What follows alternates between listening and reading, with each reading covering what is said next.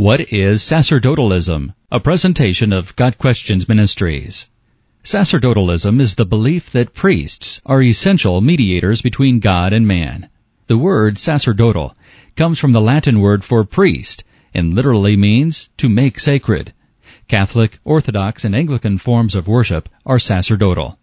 Sacerdotalism teaches that the priesthood is a special class of churchmen and is a necessary part of worship. People cannot approach God on their own, but must come through a priest, whether it is for confessing sin, taking communion, or receiving grace.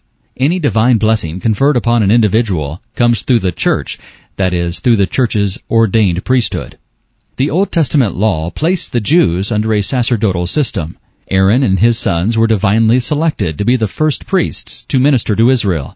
Exodus 28 verse 1.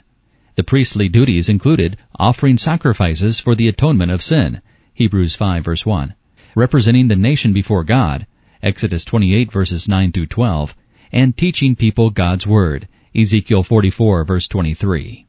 The Old Testament priesthood was a picture of the future ministry of Christ, who fulfills all that the Levitical priesthood anticipated. The book of Hebrews, especially chapters 5 through 10, presents Jesus Christ as the perfect high priest and the fulfillment of the Old Testament law. In Christ, the entire legalistic system of sacrifice and ritual, including the priesthood, is made obsolete. Romans 10 verse 4. The New Testament does not support a sacerdotal system of worship. As Martin Luther points out in the private mass and consecration of priests, the Holy Spirit has, in the New Testament, diligently prevented the name sacerdos, priest or cleric, from being given even to an apostle or to various other offices. In other words, the Bible never uses the word priest in relation to church leadership. Rather, the Bible teaches the universal priesthood of all believers. When Jesus offered himself as the ultimate sacrifice for sin, God tore the veil in the temple in two, indicating open access to his presence through the body of Christ. Hebrews 10 verses 19 and 20. Jesus now occupies the office of eternal high priest, making constant intercession for his people. Hebrews 7 verses 24 and 25. Sacerdotalism insulates people from God, erecting human barriers where the New Testament places none.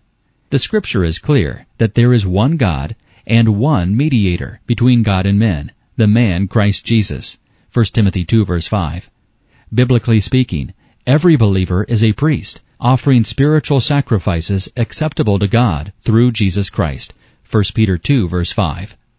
This has been a presentation of Got Questions Ministries, www.gotquestions.org.